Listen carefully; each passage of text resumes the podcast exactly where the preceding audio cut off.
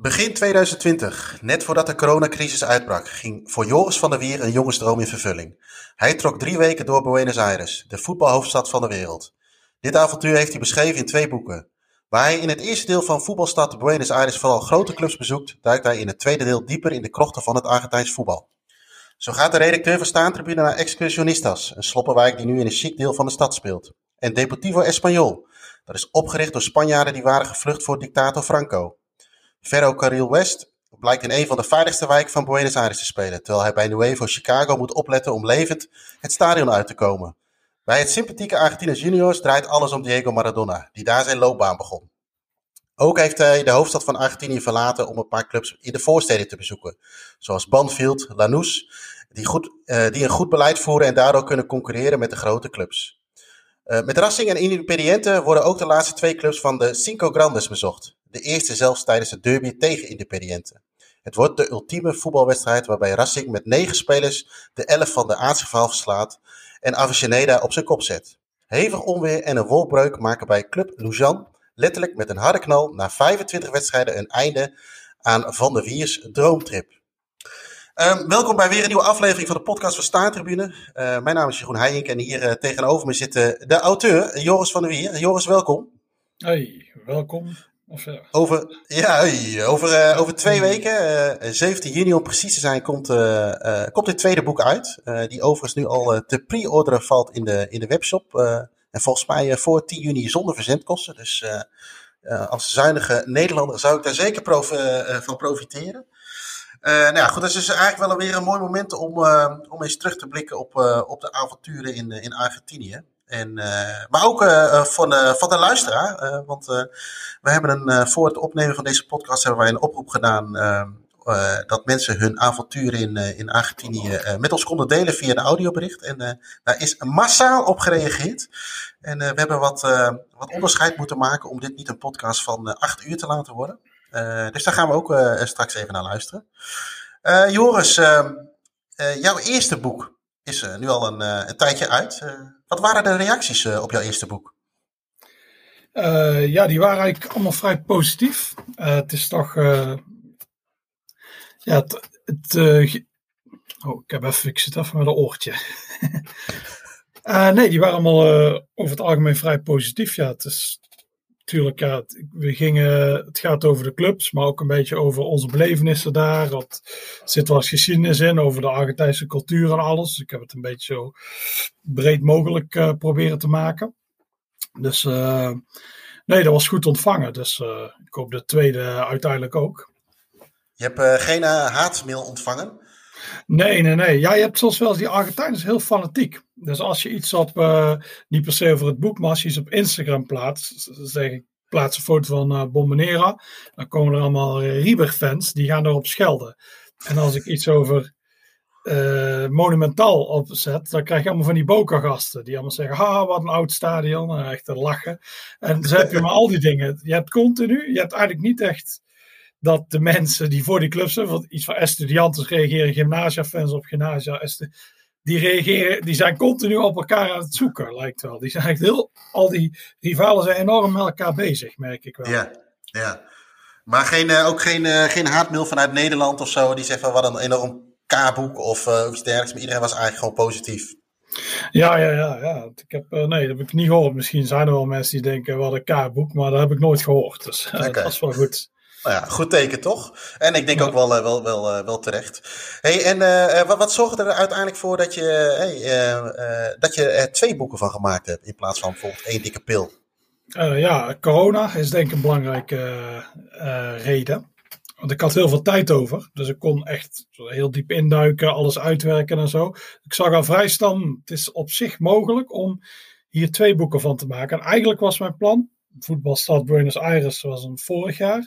En dit jaar zou ik voetbalstad Glasgow doen. Nieuw in die serie. Alleen ja, die corona, die bleef maar. En ik zag, ja, dit wordt helemaal niks komend jaar. Ik kan geen interviews houden, kan niet naar wedstrijden toe, dit en dat. En uh, ondertussen bleef ik maar informatie krijgen over Buenos Aires. Dus ik dacht, uh, ja, ik maak er gewoon twee boeken van. Dus, uh, dan, en we hadden natuurlijk perfect dat we, ik, ik heb 26 wedstrijden gezien. En uh, dus teamwedstrijden eigenlijk in Buenos Aires, de stad of de provincie. Daarna gingen we naar Newell's Old Boys, wat echt uit, daar ligt ergens anders, in Santa Fe. Dus dat vond ik eigenlijk een mooi uh, eerste stuk. Dus Newell's Old Boys heb ik niet meegenomen, omdat het geen Buenos Aires is. Mhm. En ik dacht, oh, dan pak ik de tweede deel, pak ik er 15. Dus dat lijkt heel ja, uit balans, 10 en 15. Maar in het tweede deel zitten heel veel kleine clubs. Dus daar is iets minder over te schrijven. Dus ik dacht, zijn, zijn ongeveer. Die eerste is iets van uh, 94.000 en de tweede is 91.000 woorden. Dus ja, het zijn ongeveer even dik. Ja, ja oké. Hey, en, en als we dit, eh, naar dit, eh, eh, dit tweede deel kijken. eh, ik heb hier eh, een, een, een, een, papiertje voor me met de hoofdstukken. Kun je ons eens eh, meenemen in wat er allemaal in staat in deel 2? Eh, ja, zal ik ze één voor één doen? Ja, dat mag. Eh, Ja, handig. ja. Nou, ja, we zijn natuurlijk, ja, jij was er natuurlijk zelf ook bij. We zijn eh, na Newell's Old Boys, kwamen we weer terug. En ja, omdat je in Argentinië gewoon continu voetbal hebt, iedere dag. We hebben daar in totaal, ik had 25 dagen daar, 26 wedstrijden gezien. Dus eh, dat is echt eigenlijk genoeg. Ja, En eh, dus we hadden meteen op die, meteen de eerste, eigenlijk de eerste dag van het tweede boek, daar konden we meteen een dubbel doen. Het waren twee kleine clubs, lagen we uit elkaar, of er zat genoeg tijd tussen, dus er was wat te doen. Dus die eerste is Executionistas. En eh, dat is een club, eh dat ligt eigenlijk niet zo ver van River Plate vandaan. En dat was vroeger een, dat is eigenlijk, dat is heel gek. Uh, Buenos Aires is een heel aparte stad, want zelfs in de uh, chicere delen uh, liggen sloppenwijken. Dat was daar ook. Dat, dat heet, uh, ja, dat was een Bicha, een uh, sloppenwijk, alleen die lag een beetje in het rijke Belgrano. Dus die uh, Junta in de jaren 70, die zat er niet zo op te wachten, vooral omdat zij 2K kregen. Dus dan zouden al die journalisten en zo, wat eigenlijk monumentaal was het stadion, die zouden continu sloppenwijk doen. Dan hebben ze een andere, op andere plekken hebben ze opgelost door gewoon heel hoge wanden voor die sloppenwijk te zetten en dan een huis op te tekenen. Heel slecht. Zodat mensen zien zagen, maar dit was te veel in het oog. Dus ze hebben gewoon die hele sloppenwijk gesloopt. En in dat team, één sloppenwijkbewoner, René Hausman, die, uh, uh, die speelde ook in het Argentijnse elftal. Dat is eigenlijk heel apart dat die, die daar woonde. En die wijk was ineens weg. En, uh, maar die kwam ook, maar die club, Executionist, was echt de club van die Sloppenwijk. En die club is er nog steeds. Alleen die ligt nu ineens in een vrij uh, nette wijk. Dus dat is een, maar je merkt ook aan het publiek, er zat nog best veel. Wij, wij zaten op de Platea. Ja, dat, ja. was allemaal, dat was vooral heel veel vinkers, dat was chic volk. Maar als je uh, het hek ernaast keek, daar zat allemaal wel marginaal. Want ik weet dat de, onze twee medereizigers zijn er naartoe gelopen, maar die hadden daar wel, uh, wel, wel last van, die gasten. Want die waren, zaten er helemaal niet op te wachten. Nee. En uh, dat is een heel aparte club om daar te zijn. Ook.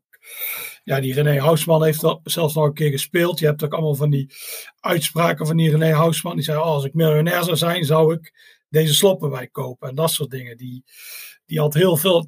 Hij in die wijk, dat was eigenlijk één. En uh, dus het was een bijzondere club om te bezoeken. En uh, we zijn later, uh, die avond speelde Los Andes, omdat je altijd, ja. was dinsdag, op dinsdag geloof ik, hebben ze altijd een avondwedstrijd in de derde divisie die op tv komt. Dus we hadden mazzel, want Excursionistas was om vijf uur, die andere was iets tot negen uur geloof ik, of iets over negen. Ja. Zo daar naartoe gegaan, en dat was, ja, dat was ook een beetje een marginale buurt. Dus uh, we waren heel groot, ook weer een mooi stadion. Uh, het ligt zo in het zuiden. Je hebt zo'n, uh, het ligt eigenlijk niet in Buenos Aires zelf, maar in, je zou, ja, het is meer de grootstad Buenos Aires. En je hebt dus een spoorlijn die loopt en dan kom je eerst langs Avellaneda, daar komen we later op. En je hebt Banfield, Lanús. Ja. Je hebt er allemaal clubs naast liggen, want dat is allemaal onderstaan langs dat spoor. En dit is er één van. Dit is Lomas, Lomas de Zamora heet dat. En daar leeft voetbal enorm. En uh, ja. ja, dat merkte ik wel. Wat we zagen daar, die uh, Barras Bravas, die, die zaten ook weer, dat is ook weer vol, fanatieke sfeer, alles. Uh, wij zaten weer Platea, want we moesten daar.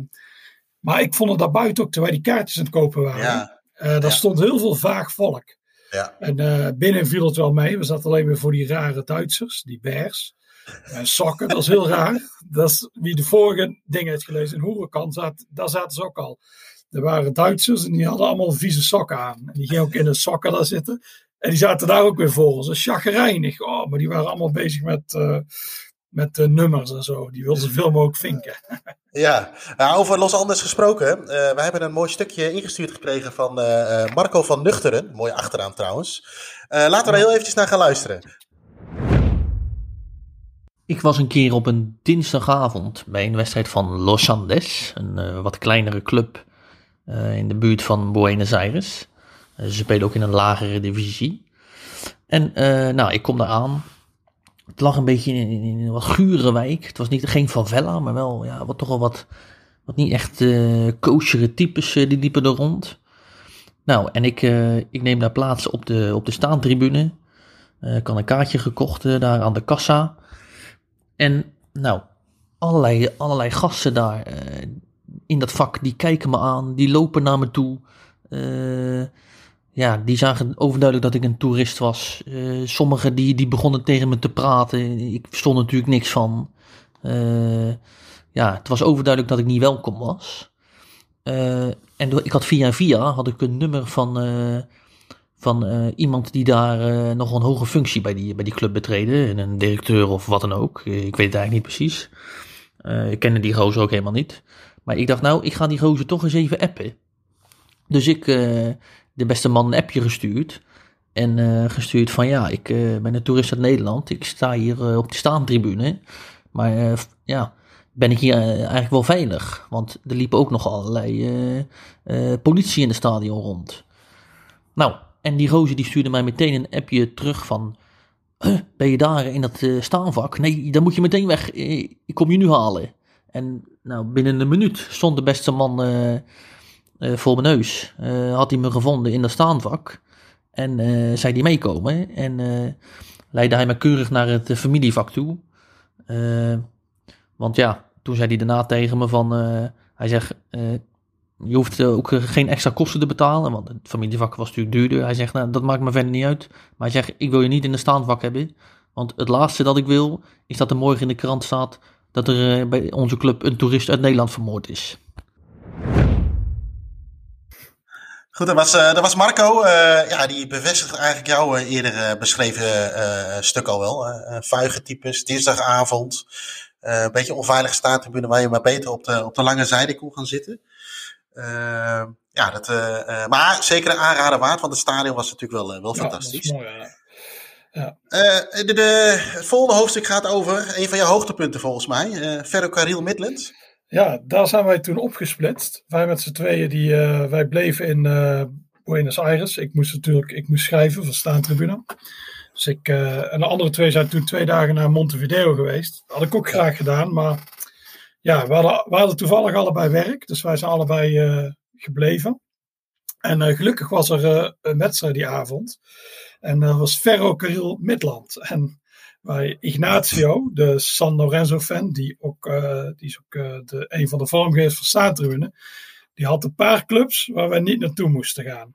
Uh, San Telmo, Doc Sud, Nuevo Chicago en Ferrocarril Midland. Maar wij dachten, wij gaan er naartoe. Ik vond dat mooi na. Midland, dan denk je meteen aan, aan Engeland. En ja. het was ook weer uh, Ferrocarril door spoorwegen. Dus het had weer met die spoorwegen te maken, die ooit zijn aangelegd door, meestal door Britse bedrijven. Dus wij zijn naartoe naartoe gegaan. Dus na een dag vegeteren. Dus wij kwamen iets te laat aan. Want die, die, dat ging ook weer heel traag met die, uh, met die Uber en zo. Die allemaal verkeerd. Maar toen had ik al zo'n idee. Ah, er waren geen wegen meer. Het waren allemaal gaten. Maar het was toch overdag. Het was weer een vijf uur wedstrijd. De lagere divisies spelen meestal om vijf uur. En uh, wij waren daar knallende zomer. Dus dan is het nog allemaal licht. Maar ik keek wel zo een beetje, ah, het is een beetje een gek buurtje, maar niet per se zo dubieus als, net als de dag van tevoren bij Los Andes. Als het donker is, dat is meteen veel intimiderender. Ja. Dus dat gevoel had ik daar niet. Maar er was nog een heel gedoe met die kaartjes. We kwamen die binnen weggestuurd door de politie, want we moesten eerst een kaartje bij een kassa halen. Dat is allemaal heel complex. Kaartje gehad, toen kwamen we naar binnen. en dat was een beetje van, ja, terwijl eens, uh, ja, stel je stapt een club of een disco of weet ik veel wat binnen waar iedereen elkaar kent. Maar jij bent een onbekende. Of je hebt toevallig een andere huidskleur dan iedereen die daar binnen is. Dat gevoel hadden wij een beetje toen we er binnen gingen. En iedereen keek ons aan. Wie zijn dat? Dus kwam al iets later. Ja. Dus zij vielen enorm op. Ik had een op dat moment, ik dacht, ik ga je nog geen foto's maken, want ik had een slecht gevoel erbij. Dan zijn we nog een tijdje gaan zitten. Dus, heel lafjes in de hoek. heel lafjes in de hoek. Nou, op een gegeven moment, ja, ik moest foto's hebben voor het boek. Dus ik ben maar rond gaan lopen, maar ik voelde continu al die ogen in mijn rug. Ah, die wc daar, die was zo enorm ranzig. Daar lag ja. stront tegen de muur. De pis over. Het was ook verstopt, dus de pis stroomde ook over. Nou, ik zei nog, zal ik een uh, broodje choripan gaan halen? Maar we zagen toen er iemand lopen, die nam happas, was helemaal rauw. Dus gebruikte ja. ook die tang voor alles. Toen heb ik maar cola gehaald. Ja, daar zat helemaal geen prik op. Het was natuurlijk hartstikke veel ijsklont in. Dus uh, dat was s'avonds weer een uh, snelle kleifest. dus dat is allemaal... Uh, maar daar zat... Oh, daar zat veel tuig. Dat was echt, ja. dat was echt een tuig. Tuig tot en met. Ook, ja. ook naar de rand. Toen liepen we naar buiten. Konden we geen taxi vinden. En ook in de zijstraat. Ik dacht, oh, we moeten een beetje van... Wat begon al te schemeren. Dacht, we moeten van deze straat even af. In die zijstraat waren ze weer aan het dealen. We werden overal in de gaten gehouden. Dus daar was ik echt opgelucht dat we daartoe weg waren. Ik denk dat Ferro Midland misschien qua support. Kijk, San Lorenzo, dat was daar buiten, was een beetje een gekke wijk natuurlijk. Ja. En uh, zo had je nog een paar. Net zoals voor Tacheres was ook gek daar buiten, was anders. Maar ik vond dat er binnen allemaal wel meevallen. Ook omdat wij natuurlijk op uh, de Platea zaten. Maar ik vond Ferro Midland vond ik het binnen ook heel, heel dubieus. Van, omdat je continu in de gaten werd gehouden door iedereen. Ja, ja. natuurlijk, die zijn ook helemaal geen toeristen gewend. Ik, had ook, ik zag van tevoren op, uh, Midland, de crowntopping, om een beetje die foto's van het stadion te zien. Maar die waren niet te vinden, want daar ging gewoon, daar was gewoon niemand naartoe geweest. Maar het was ook wel, een, ja, het is ook een beetje Remy, uh, dat is een uh, Nederlander die in Buenos Aires woont, schrijft ook voor Staantribune.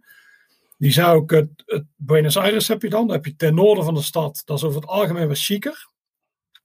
Ten zuiden dat was ooit iets, maar dat is wat vervallen. En ten westen, dat is nooit iets geweest. En zo'n, ja, Verre Midland speelt de Libertad. En daar heeft iets mee te maken. Dat, dat was vroeger een vrije stad. Daar mocht je van alles doen. Dat had ook, ook hanengevechten en zo. Ik had wel opgezocht. Ja. Dus daar, dat, het schuim der aarde ging er allemaal naartoe. Dus dat is ook het staat ook bekend om een enorm kerkhof. Ze heet ook de, de Doodgravers, vanwege dat kerkhof. Dus het is als een club van, ah, ik snapte ook wat toen ik daar was. Ah, daar moet je eigenlijk niet naartoe. In het donker zou ik er denk niet zo snel naartoe gaan. Maar ja, je moet al, we hebben het overleefd en zo. En ik vond ook echt een prachtig stadion. Het had echt, ja, alles wat je leuk vond, was daar. Alleen het was wel echt heel, heel, heel veel schuim der aarde daar. Enorm, enorm. En, en uh, waar we dat ook een beetje meemaakten, en, uh, was uh, toch wel ook wel een beetje Kilmes, toch? Jouw volgende hoofdstuk. Ja, ja, daar, ja, dat was er wel een waar ik heel erg naar uitkeek, omdat dat, ik vind dat bier niet te zuipen. Maar ehm, ja, dat is natuurlijk het bier van Argentinië. Je ziet veel clubs aan het door gesponsord. Ik had wel zin om een Kilmes kit te zien. En we kennen natuurlijk allebei Pim, die het heel vaak over Kilmes had. Ja. Dus ik had van tevoren van jou en mijn Schotse maat Andy, die zijn allebei al een keer naar Kielmes geweest. Die zei, ah, het is een wat dubieus buurtje. Dus ik keek er wel wat naar uit. En uh, dat dubieus buurtje, dat, dat klopte wel. Jij was iets aan het filmen en we werden toen continu in de gaten gehouden. En toen we in, en we zaten naar rand ook in een kroeg, even van tevoren. En daar zat de politie en die zei, uh, ja, die zei, uh, de mensen die hier bij Kilmes komen, of de, daar had het over de harde kern, dat zijn slechte mensen. dus uh, nou wel, wel voor gewaarschuwd. Alleen ik vond het weer binnen. Binnen was het gewoon relaxed. Het was vooral buiten. Het was echt zo'n sloppenwijk. Je had geen elektriciteit. En we hadden ook weer een probleem om naar de rand een taxi te krijgen. Net als ja. jij de eerste keer had. Dus, uh, maar ook weer een heel mooi stadion. Ik vond, het was vrij leeg. Alleen ik vond de sfeer heel goed. Het was en ze wonnen voor het eerst in, ik weet niet hoeveel wedstrijden, dus, ja. dus tegen Tigre. Alleen tegenvallen, Pim had gezegd, er komen waarschijnlijk uitfans. Dus ik keek helemaal uit, yes, vak gewoon met 2000 uitfans, maar die waren er niet. Dus nee, nee. Wij stonden op een gegeven moment volgens mij in het uitvak, of niet? Uh, halverwege de wedstrijd. Ja, ja wij zijn het uitvak heen geslopen. Ja. ja. Nee, maar ik, ik vond het wel een... Uh, ja, ik, ik vond het helemaal niet vervelend om dat uh, nog een keer te zien, zeg maar. Nee, nee, en, en, na de tijd inderdaad, als het daar wat donkerder werd, hè, je hebt daar ook nog wel wat van die, van die sloppenwijken waar geen elektriciteit en, en, en riolering of stromend water is. Dat is wel heel, heel treurig, maar dat, dat geeft ook wel die wijk een beetje aan. Um, een andere, het volgende hoofdstuk is Deportivo Español. Dat vond ik een hele verrassende, leuke ja, hoe moet je dat noemen? Vink, bezoekje, maar ook door dat museum en zo. Dat vond ik, vond ik echt leuk om te zien. Ja. ja, ik ook. Dat was echt zo eentje, die stond van tevoren niet op de lijst. Van, ja, dat is een, uh, een, club, ja, laag niveau. Dat, zijn we ook niet zoveel, maar uh, dat, we kregen contact via internet. Wij plaatsten heel veel van de staantribune en ik op mijn eigen account ook wel dingen. Dus dan kreeg op een gegeven moment kreeg je wat berichtjes. We werden door, allemaal door heel veel Argentijnen gevolgd. En een daarvan was een beetje de cultuurbewaker van Deportivo Español. En ehm, ja, die zei, kom maar een keer langs. En ja. Die gaf ons toen een rondleiding. Ja, we zijn er eigenlijk twee keer geweest. We zijn een keer naar, naar echt het cultureel centrum geweest, wat in, in dat, eigenlijk naast het stadion zit. En naar een wedstrijd zelf. Het was, we hoorden ook, ik stond ervan te kijken. Die club is, heeft in de jaren tachtig waren die heel succesvol. En zijn die nog een keer tweede geworden en zo. En uh, het was eigenlijk een club, eigenlijk wat jij in de inleiding hebt gezegd. Uh, vanwege Franco zijn heel veel mensen die het niet met Franco eens waren, zijn die hebben moeten vluchten. En die zijn, ja, waar ga je dan naartoe? Ja, naar Argentinië, want dan spreken ze ook Spaans. En daar was alles mogelijk toen. Er zijn heel veel naar Argentinië gegaan. En uh, die hebben toen uh, Deportivo Español opgericht. Ja. Beetje club, je hebt ook Sportivo Italiano. Dat is eigenlijk een beetje een derby, dat is mooi. Die is weer de Italiaan opgericht. En uh, ja, dus daar zit heel veel, uh, die Hebert, die ons de rondleiding gaf, die ziet ook eens allemaal die kaarten zien van die oprichters. En ze zijn allemaal geboren in, de meeste zijn geboren in Galicië. Ze heet ook, de bijnaam is ook de Galiciërs. En uh, dus dat was wel heel mooi om te zien. Ook dat cultureel centrum en die club dan. Ja, zo'n club is zoveel meer dan alleen een stadion en zo. En al die mensen daar zijn zo trots op hun club, de kleuren en alles. En dat, dat vind ik, ja, wat ik de vorige keer eigenlijk zei, dat is, dat is hetgene wat het meest is bijgebleven over Argentijns voetbal. Die trots op de club. En het mooie is, die, sommige van die oprichters die leefden nog. En die zwaren daar kaarten, maar die vinden voetbal nou zo slecht, speelden nou het vierde niveau, dat ze tijdens de wedstrijd gewoon blijven kaarten in dat clubhuis en niet, uh, en niet naar de wedstrijden gaan. Maar het mooie is ook, zij zijn toen uh, met een boot, probeer niet te veel weg te geven van het boek natuurlijk, maar dat doe ik nou wel zij zijn toen in een boot naar uh, Argentinië gegaan. En het, het, stadion is gebaseerd op die boot. Je hebt ook als je daar binnen loopt, dat is een soort, ja, zo'n boeg van een boot waar je erheen loopt. En het, de hoofdtribune heeft ook allemaal van die patrijspoortjes. Dus ja. alles, ja, het lijkt gewoon op een boot. Het is een heel bijzonder stadion om te zien. Uh, ja, inderdaad, 100 procent. Uh, uh, een, een, ander bezoekje wat we gedaan hebben is, nou, daar hebben we ook een stukje over, over ingezonden gekregen. Laten we daar eerst even naar gaan luisteren en dan hebben we het daarna verder nog even over die, over die club. Hallo, Ron vaste luisteraar uit Steensel. In februari 2019 heb ik een trip gemaakt met Theo van Gestel en Pim Meusen, waarbij we 18 wedstrijden zagen in 12 dagen. En ik hou van een goede voorbereiding, dus heel veel verrassingen waren er niet buiten het uh, wisselende speelschema. Dus wat me meeste bij is gebleven, is iets wat geheel onverwachts gebeurde. Sinds 2013 zijn uitsupporters verboden uh, door de Argentijnse voetbalbond vanwege het hoge dodenaantal door supportersgeweld. Onze vijfde wedstrijd, die was op een zondagavond, was Banfield tegen River Plate. En toen we in de Uber-taxi naar het stadion zaten, zagen we eigenlijk wel heel veel River supporters feesten en bier drinken en barbecuen in de wijk bij Banfield. Bleek het dat deze wedstrijd een pilot was voor uitsupporters, omdat die clubs blijkbaar wel prima met elkaar door één deur konden. Maar daar kwamen dus 8000 supporters op af, uh, uitsupporters. Dus de sfeer die zij maakten, die was echt ongekend. Uh, mooie liederen, supporters die hoog in de hekken hingen. Eigenlijk alles wat je van een Argentijnse wedstrijd uh, verwacht in het meest ideale scenario. Uh, ook viel het licht nog een minuut of dertig uit tijdens de wedstrijd. Wat later mogelijk een bewuste actie bleek van Banfield om River Plate uit de wedstrijd te halen. Het werd 1-1, dus het was deels gelukt. En die 8000 supporters, die moesten na het laatste fluitsignaal helaas wel allemaal eerst de wijk verlaten hebben. Waardoor wij pas om een uur of één s'nachts het stadion uit mochten vanuit het thuisvakken. Alleen dat communiceerden ze niet, waardoor wij ongeveer een uur in een kokend hete trappengang moesten wachten dus er was langs mij nogal wat Nederlands geklaag. Achteraf hebben we eigenlijk wel heel erg geluk gehad dat uh, dit de laatste pot was op die dag. Anders hadden we eigenlijk door dit geintje onze tweede wedstrijd uh, wellicht moeten missen. Goed, Joris, gaan we even een, uh, even een gokje doen. We hebben 50% kans. Van wie zou dat geklaag geweest zijn? Ik denk van Theo PSV. en het mooie is, ik hoor, je hoort het hem ook zeggen. Hè? Dus, uh, ja, maar het, is, het, is, ook niet handig om een blauw vest aan te doen in de zomer naar Argentinië. Dat is ook veel te warm. Nee.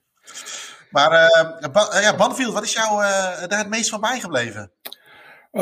ja, bij Banfield hadden wij hetzelfde dan met Deportivo Espanyol. Iemand ehm, die had mij op Instagram een berichtje gestuurd.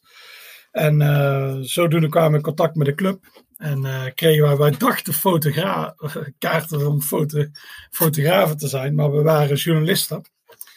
Dus uh, ja, na jouw glans optreden bij Excursionistas, dat niet verteld, uh, verdien jij die ook natuurlijk. En ze zaten op de hoofdtribune, maar dat stadion dat is nog niet zo lang verleden ja, eigenlijk helemaal gerenoveerd. Maar dat vond ik verrassend leuk. Het was een soort, het was heel stijl, het was een soort, ja ik weet het niet, het leek een soort, ja, Meccano of zo stadion. Ik vond het een heel, heel leuk ding. Met die steile tribunes onder en boven elkaar. Dat groen-wit. Jij zei al, er zijn bijna geen groen-witte clubs. Dus uh, alleen al in Argentinië heb je er tig. Maar ja. En uh, waarschijnlijk waren er die avond ook uh, uitsupporters toegelaten. Maar ze speelden tegen Rosario Centraal. En die zijn famous for not traveling. Die zitten altijd op internet YouTube filmpjes te maken. Voor likes. Maar, maar dat er, stond wel wat in het, er stond wel wat in het uitvak. Dat waren speakers, die stonden in het uitvak. Hadden ze toch nog een beetje... Ja, ze hadden speakers. Uh... Ja, er waren drie man meegekomen en met de speakers. Ja, dat is niet serieus te nemen. Ze waren waarschijnlijk katten aan het eten. Dus ja. hey, um, uh, voordat we doorgaan even naar de volgende. Want dat is toch wel denk ik een van onze hoogtepunten geweest. Uh, Racing Club. wil ik eventjes nog naar een van de anekdotes van onze, van onze luisteraars gaan. En dat is Sebastiaan. Hey, ik ben Sebastian uit Enschede. Ik ben vorig jaar voor de coronapandemie naar Argentinië geweest, naar Buenos Aires en Rosario. Als je de kans krijgt, doe het. Het kost wat, maar probeer het ooit in je leven te doen. Het is echt een andere voetbalbeleving dan in Europa. Probeer ook de kleine clubjes te pakken. Dat is echt geweldig. Dat is een andere koek dan uh, Boca Juniors, uh, Independente Racing Club of River Plate is natuurlijk ook allemaal super. Allemaal super geweldig. Maar de kleine clubjes, dat heeft natuurlijk ook weer wat speciaals. Ehm, als je erheen gaat, wat ook super leuk is, als je een sleutelhandje meeneemt of wat andere dingen voor de mensen daar. De mensen hebben natuurlijk wat minder te besteden dan hier. Het is een klein, uh, klein iets. Maar ja, uh, het, het redt soms wel je leven. Vooral uh, ons sleutelhandje met een paard erop. Ik ben blij dat ik hem aan de juiste persoon heb gegeven. Anders had ik dit misschien niet meer kunnen navertellen. Ja, uh, we hebben het al een keer eerder besproken natuurlijk. Maar, uh, en het is ook in je vorige boek teruggekomen, Tageres. Maar misschien moeten we toch nog eventjes, eventjes op terugkomen, Joris. wat was daar zo ja, ja, er was een grote groep Twentenaren ook aangekomen in Argentinië. Wij kennen er een aantal van, zoals Toon. En uh, ja, die gingen met z'n allen. Op de eerste avond was er geen wedstrijd op zich. Van, uh, zij zijn via homefans gegaan. Er was geen wedstrijd via homefans. Maar die zagen ook, ah, Tacheres speelt thuis. Weer zo'n dinsdagavondwedstrijd die op tv kwam. Dus zij zijn er ook naartoe gegaan. En, maar die viel natuurlijk enorm op. Zo'n hele grote groep tentenaren. Dus die waren bijna uh, die slachtoffer van klepperij. Want ja, die, die boefjes, wat Tascheras, die zagen, die zagen, dat zijn wandelende portemonnees. Dus, maar die Sebastian, die net dat zei, die had die, die sleutelhangers bij. En die heeft toen een sleutelhanger aan een van die kinderen gegeven. En die, dat was een van de kinderen van de topboys daar. Dus op dat moment was het oké. Dus. Dus dat heeft ze gered. Voor ons was het wel de ondergang, want we hebben daar die rotte choripan op, waar ik eigenlijk de hele tijd nog last van heb gehad. Oh. En uh, over, uh, over Tacheres gesproken. Uh, Tacheres heeft zeker ook een, een andere kant. Wij hebben natuurlijk met die, met die uitvallen van elektriciteit. zij dan nu met die sleutel hangen. Maar er is ook iemand geweest, dus, Salomon van Geest. Die heeft de andere kant van Tacheres mee mogen maken. Laten we er even naar gaan luisteren. Dag heren van Staantribune, Salomon hier. Op maandag 14 oktober 2019 gingen reisgenoot John en ik samen met onze Argentijnse vrienden Matthias en Luis naar Talleres Remedios de Escalada in het Estadio Pablo Comessi voor een wedstrijd tegen Acasuso in de Primera B Metropolitana. Matthias was onze voetbalvriend en Luis hadden we ontmoet tijdens een asado en moesten beslist met hem mee naar Tacheres. Voor de wedstrijd werden we meegenomen naar de previa van de Barra Brava van Tacheres, waar Luis deel van uitmaakte. We kregen veel dubieuze figuren de hand te schudden en we mochten meeproeven van veel lokale mixdrankjes tussen de vervallen huizen en muurschilderingen rondom het stadion. Tijdens de wedstrijd stonden we tussen de banners en bewegende linten en zongen we hartstochtelijk mee. Het was een mooie ervaring met lokale vrienden. De wedstrijd zelf was erg vergetelijk en de brilstand bleef dan ook 90 minuten lang op de borden staan. Maar toch zijn wij voor altijd fan van Tacheres. Eigenlijk gewoon een hele mooie club. Uh, wat dat betreft. Uh, wat ook een mooie club is, is uh, het, het, het, volgende, waar het, hoofdstuk 7 over gaat. Racing Club. En daar kun je eigenlijk misschien wel een hele, zeker over die wedstrijd waar we geweest zijn, een, een aparte, aparte podcast over opnemen, of niet? Ja, ja dat was wel heel bijzonder. Ik, ehm, dat wij in deze, of dat ik in deze periode ben geweest, dat is geen toeval, want Racing Club is mijn favoriete Argentijnse club. In de jaren negentig uh, werd op Supersport werden Argentijnse wedstrijden uitgezonden. En iedereen een beetje in onze buurt had een favoriete club. Om het een beetje uh, spannend te maken. En ik was voor Racing. Ik, ik weet het niet precies, maar ik denk dat het komt omdat het hetzelfde shirt had als Argentinië. Dat vond ik een, uh, ja, natuurlijk een mooi shirt. Dus ik dacht, als ik ooit naar Argentinië ga, dan wil ik een wedstrijd zien van Racing Club. En of dan wil ik de derby zien tegen Independiente. Ja, dat is echt de ultieme wedstrijd, de derby, die wil ik daar zien. Dus ja, en die was nu, dit uh, weekend, of die was in onze trip, omdat ik natuurlijk daar rondomheen heb geboekt. Ja, ja. Je verwacht er wel, ja, je verwacht er wel iets van natuurlijk, ook al zijn er geen uitfans en zo. Alleen die, deze wedstrijd, die overtrof onze verwachtingen. Het was, kwam binnen het stadion was heel tof. Die twee stadions liggen echt, nou, ja, ik heb natuurlijk, iedereen heeft die foto's gezien. Dat is ook de cover van het tweede boek. Maar als je er echt staat, zie je pas hoe dicht die bij elkaar liggen, die twee stadions. Dat is al bijzonder. Het is bijzonder dat het een, ja, het heet El Cilindro, dat eigenlijk een rond stadion is. En dan kom je daar binnen en dan heb je die voetbalveldjes voor die kinderen nog op een soort sintelbaan liggen. Het, heeft, het stadion is al geweldig. Het is een van de mooiste stadions van Argentinië, vind ik. Ja. En uh, nou, toen die wedstrijd. Ik hoop natuurlijk dat uh, Racing won. Dat, uh, alleen ja, die kwamen met tien man te staan. Vlak na de rust kwamen ze met negen man te staan. Dus dat is eigenlijk gewoon wachten op. Ja, dat is hopen dat ze die 0-0 vasthouden. En uh, dat leek ook te gebeuren, want uh, ja, weinig kansen ook. Uh, gewoon heel weinig kansen. En, maar ja, er komt ineens een counter voor Racing. En die gaat erin. En dat is echt wel een gek huis. Ik stond er bovenin. Ik stond wat. ik was er bovenin gelopen, dus ik stond eigenlijk naast wat Argentijnen. Ik stond niet meer bij de rest van de groep.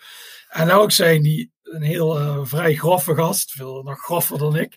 Die stond zo, ja, die ging zo juichen. En dat is echt die, die tranen die rolden niet over zijn wangen, maar die sprongen echt uit zijn ogen. Dat was zo. Ja, ja, ik was zelf ook heel blij. Gewoon om, niet omdat ik nu de Uber-fan ben van Racing, maar gewoon ja, het was gewoon. En je voelt het al om een of andere reden aankomen dat dit gebeurde. Dat je, je weet dat je bij een uniek moment zit. Dus ik was ook. Ik ging helemaal uit mijn plaat. Ik stond te schreeuwen. Kai, Uh, wij knuffelen erg, pre-corona nog.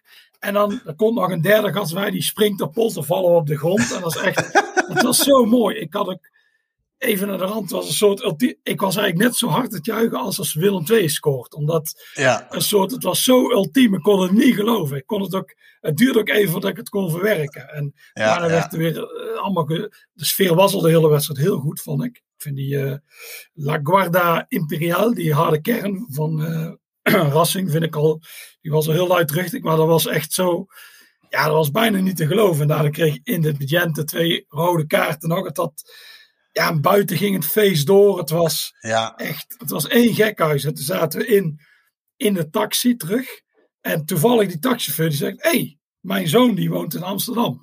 En dat is ook heel gek. En dat was een Rassing fan. Dus toen zaten we in die taxi. En dan zaten we allemaal uh, Rassingliedjes te zingen. En onderweg allemaal tuter. Het leek wel of, of ze Europees kampioen hadden gewonnen. Of uh, wereldkampioen of zo. Het was zo'n vreugde. Maar ik snap het ook wel. Want in principe voor Racing was het belangrijk om uh, plaats te hebben in die Copa Libertadores. Maar het is, als je dit kunt doen tegen je rivaal. Dan is gewoon je rivaal de komende tijd gewoon je bitch. En dat is gewoon, ja. het is gewoon belangrijker dan een titel, zoiets. Dat je met negen man tegen 11 gewoon wint. Dat is echt het ultieme. Dat is, dat is zo mooi. Dat is ook echt, ik denk als neutrale toeschouwer, is deze, of ik ben ook bij de Schotse Cup finale geweest, 2016, tussen Hips en Rangers.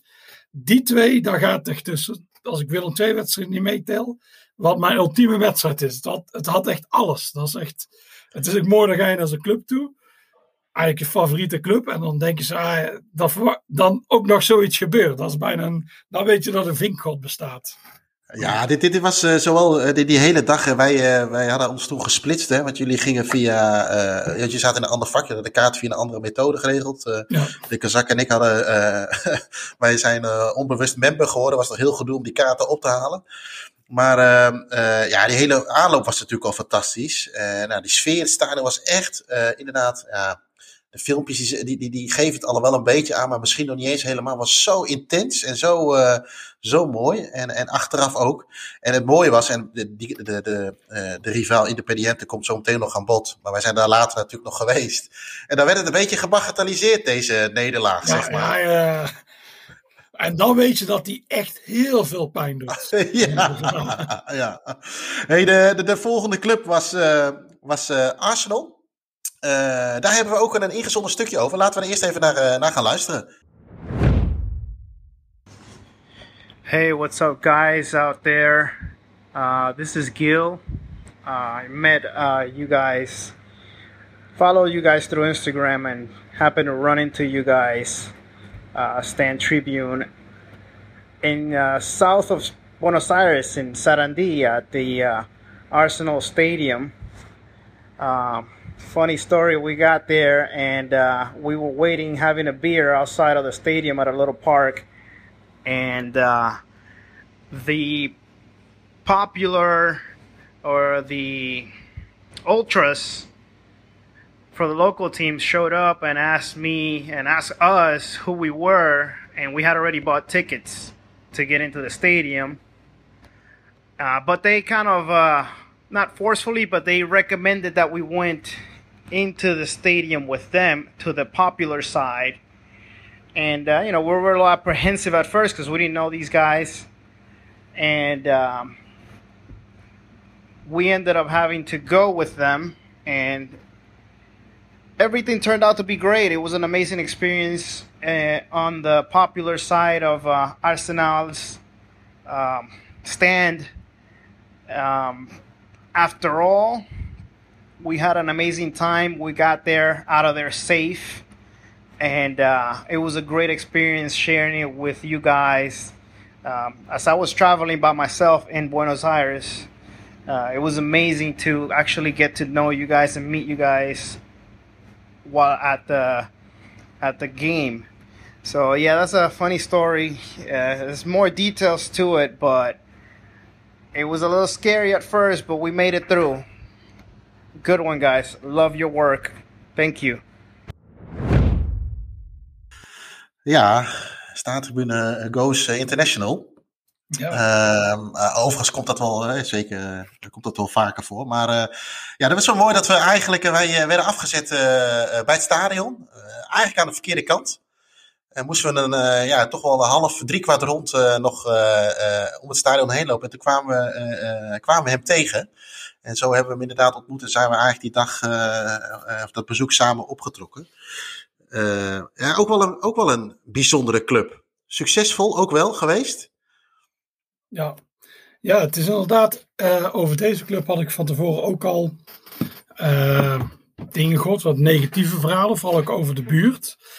Ik had bijvoorbeeld mijn maat Andy, die, eh, die schot, die had eh, destijds moeite om een taxichauffeur te vinden die hem af wilde zetten. Dus ja, het mooie was, hij zei dat op Twitter. En ik, kreeg, ik wist dat hij in Argentinië zat, dus ik reageerde zo, ah, jij bent de enige die bang is om naar het Emirates te gaan. En toen reageerde zijn pa, en zijn pa zag, die zei zo, nee jongens, het is niet Emirates, het is in Argentinië, dat Arsenal van Argentinië. maar eh, dat is een zij- zijpaadje. Eh, maar we hadden weer die overdagwedstrijd. Dus het was licht. Je zag dat het een beetje een ongure buurt was. Onze taxichauffeur die reed er naartoe en er liep een enorme hond met enorme ballen rond. En die wilde niet opzij gaan. En volgens mij zat daar ja, de eigenaren van de hond in een, zoals, voor zo'n soort krotje. En die waren aan het kijken. Die waren aan het kijken als hij als een hond aanrijdt, slaan we iedereen kapot er in de taxi. En die taxichauffeur bleef maar doorrijden. Ik dacht zo, oei, oei, oei, oei, We hebben ik een probleem, doe maar rustig aan. Maar die hond ging heel traag vooruit. En we misten hem net. Misschien dan net de staart werd geraakt. Dat is alvast een opluchting, want anders hadden we wel een probleem gehad daar. Ja. Het, was, het was geen goede buurt in ieder geval. Ja, we werden ook aan de achterkant afgezet. Zijn we inderdaad omgelopen. Zijn we die, ja, die uh, Jill tegengekomen. Hij is een Amerikaan, maar hij komt oorspronkelijk uit de Dominicaanse Republiek. Dus hij spreekt Spaans. Dus toen wij daar op dat pleintje zaten. Uh, schijnbaar verzamelde Barabravas altijd zich op het plein, het voorplein. En daar zaten wij. Dus die Barabravas zagen, zagen ons. En we viel natuurlijk op, want wij zijn geen Arsenal Barabravas. Dus die kwamen naar ons toe voor hoe je waren en zo. Op zich geen agressief uh, iets of zo. Nee. Die waren gewoon geïnteresseerd. En die Jill was door het uitleggen en dat vonden ze allemaal heel leuk. Maar die gasten wilden allemaal ruilen. En Robert was bij ons, die had een heel duur petje op. En toen wilde zijn gast, die wilde zijn vieze oude zweetpetje, wilde hij ruilen tegen die pet. En anderen wilden zijn schoenen ruilen tegen die van mij. Ja, ik dacht, zo moet je nou naar andere schoenen. Dus dat deden we niet. Maar ja, het was mooi. Uh, ik heb ook zo'n foto, daar sta ik op met zo'n met de drums van die gasten. En die gasten zeiden, oh, jullie moeten bij ons binnenkomen. Ja. Er was nog de top Brave, die had de stadionban. Dus ik weet niet wat die heeft uitgehad. Van mij moet je heel veel doen om daar een stadionban te krijgen. En die, had, die zei, ja, die moeten na de wedstrijd even terugkomen, want dan kunnen jullie shirts bij me kopen. Ze hadden al lang door, dan moeten we niet naar terug, want dan worden we beroofd. Uh, in de stadion gaan tussen die Barabravas. Ja, het is, het is een heel kleine club. Het is een heel kleine, succesvolle club, want het is van uh, de voorzitter van de bond destijds, de grote man Grondona, uh, die, was ook, die heeft ook die club ooit opgericht. Dus die club heeft redelijk wat voordelen gehad. Het is, uh, wij spreken wel eens over de KN, KNJB, maar dat was daar nog erger. Dus de Arsenal ja. pakt allemaal prijzen. en uh, dus iedereen die noemt ze ook. Ik kreeg ook allemaal van die reacties op Instagram, dus zoals Sportivo Grondona en dat soort dingen. Dus niemand vindt die club eigenlijk leuk. Dus ze hebben niet zoveel fans. Maar uh, ja, op zich, wij stonden daartussen. het was allemaal wel relaxed. We mochten ook op die crushbarrier staan. Uh, ik deed dat niet, want ik was bang dat ik vast zou flikkeren. En dan zit ik daar met een gebroken arm. maar uh, nee, dat was best aardig. En er was zo'n regelneef daar. met grote Maradona-tattoo op zijn been. Dat is altijd goed. Ja. Ja, die zou wel de kleedkamer in krijgen. Dat is heel veel praatjes, maar dat lukte natuurlijk niet. Dus nee. uh, wij naar de wedstrijd dachten ze, ah, we moesten nog terug naar dat pleintje voor die chageraar. Oh, hij is heel laf in de taxi gestapt en dan tussenuit genaaid. hij is nog steeds op zoek naar ons, denk ik. ja, ja, maar die club heet ook El Viaducto, want daarnaast zit een viaduct. Dus ik moest uh, enorm pissen, want ik heb een microblaas. Dus ik ging er even naartoe. En dan sta je te pissen, maar ik wist niet dat er mensen onder dat viaduct leven. Dus dan dacht ik van, oh shit, ik sta hier in een huis te zeiken. dus toen ook maar weer weggegaan. De viaduct is ook, daar staat ook heel slecht bekend. Dat is ook iets van, oh, daar had je eigenlijk niet naartoe moeten gaan. Maar ja, nee. we hebben het eigenlijk allemaal overleefd. En ja, het is vaak als het licht is, lijkt het een stuk minder onguur dan wat donker is. En als ja. je gewoon daar die Ubers vlak bij het stadion neemt, dan is er in principe niks aan de hand. Ik vond het daar ook weer, wat ik zei, in het stadion ja, wij kennen die gasten, die, die lieten ons wel gewoon, ja, die doen ons niks aan. De enige inderdaad, Ferrokiel Midland. Daar dacht ik een beetje ja, dat ik ja. ga die gasten ons hier in het stadion beroven, maar de andere, daar, daar heb ik het niet meegemaakt. Ik, ik denk dat het gevaarlijkste bij uh, Arsenal was, uh, was het broodje hamburger. Oh, dat was droog. Daar heb ik allemaal niet op kunnen eten. Oh, dat was zo droog. nou, nou, ik heb er wel opgegeten. Ja, jij bent de enige, maar dat is allemaal weggeflikkerd. Oh, dat was zo ja. droog. Dat trok al het vocht uit je lichaam. Dat is zo'n droog broodje. Ja, ja ik had zo, we hadden niks daarvoor gegeten, alleen wat bier gedronken, geloof ik. Uh, of in ieder geval wat gedronken. Maar die, die, uh, wij kochten daar ook dat bier in een, uh, bij een huis. Ja. Wat dan weer een, een, een kioskje in een van die ramen had zitten met tralies ervoor. Ja. En dan ging dan je geld doorheen. En dan kreeg je koud bier. Maar die hadden niks te eten. Dus ik denk, ja, ik moet toch iets hebben. Uh, nou ja, goed, ook dat hebben we overleefd. Hey, het, uh, het volgende hoofdstuk is, uh, wat mij betreft, ook weer een van de hoogtepunten. Van, die hele, van die. Eigenlijk was het alleen maar hoogtepunten, uiteraard. Maar dat was ook alweer een hele speciale. Maar voordat we daarheen gaan, gaan we even luisteren naar een, een vriend van de show. die zijn ervaringen over Argentinië ook wil delen. Oostenrijk-Spanje 2-1. Oostenrijk-Zweden 1-0. Spanje-Zweden 1-0. Groundhoppers Deze drie prachtige wedstrijden werden in juni 1978 gespeeld tijdens het WK Argentinië in het Estadio José Amalfitani. Het was het stadion van Vélez Sarsfield, het kleine clubje uit Buenos Aires. Alle ogen waren gericht op het River Plate stadion, maar ik werd helemaal gegrepen door het tweede kleine stadion van Buenos Aires. Als 13-jarige jongen dacht ik, daar wil ik een keer op de middenstip staan. In 2007 was het zover. Ik ging naar Buenos Aires. En naast alle clichés die ik natuurlijk ook moest vinken, ging ik vooral naar het Estadio José Amalfitani. En het stelde niet de kleur. De underdog, het kleine tweede stadion, lag er prachtig bij. En deed mij denken aan dat verre WK, toen die dictatuur daar heerste. Het WK van de paal. Ik kwam binnen bij de hoofdingang, keek naar links en zag een schitterende bronzen gedenkplaat in dat stadion. Waar die drie wedstrijden uitgebeiteld stonden en mij terugdeden mijmeren naar dat schitterende WK van 1978. Groundhoppers, ben je ooit in Buenos Aires? Natuurlijk, ga naar Boca Juniors. Natuurlijk, ga naar River Plate. Vergeet niet Independiente en Racing te bezoeken. Maar ga ook vooral naar Vélez Sarsfield. Pak de hoofdingang, kijk naar links. Raak de gedenkplaat aan en denk terug aan dat schitterende, mysterieuze, verre, foute WK van 1978. Ja, dan komen we bij eh, het volgende hoofdstuk aan. Argentinos Juniors. Uh, ja, wat, uh, wat, uh, da, wat wil je daar allemaal over vertellen? Ja, daar is heel veel over te zeggen natuurlijk. het is ehm, Argentinos Juniors, was altijd na Racing was dat eigenlijk mijn tweede club. Ja, ik van Argentinos Juniors, dat fascineerde me altijd. Vooral voor het verhaal dat ja. Maradona daar was begonnen. En ik vond dat een mooi, want je, ja, Boca Juniors en dan ook nog een Argentinos Juniors. Dus die club heeft me altijd om een of andere reden wat getrokken. En uh, ja, een enorm goede jeugdopleiding. Ook uh, ja, mijn drie favoriete uh, Argentijnse voetballers zijn Batistuta, is mijn favoriet. Ja. Daarna Maradona en daarna Redondo. En Redondo komt ook al uit de jeugd van Argentinos Juniors. Dus die club, ja, die heeft wel iets. Ik vind het mooi dat die ondanks, het is een heel kleine wijkclub, dat die ondanks dat altijd tussen die grote jongens kan blijven. En uh, natuurlijk, ja, de Maradona-link. Maradona was toen nog niet uh, overleden toen wij er waren.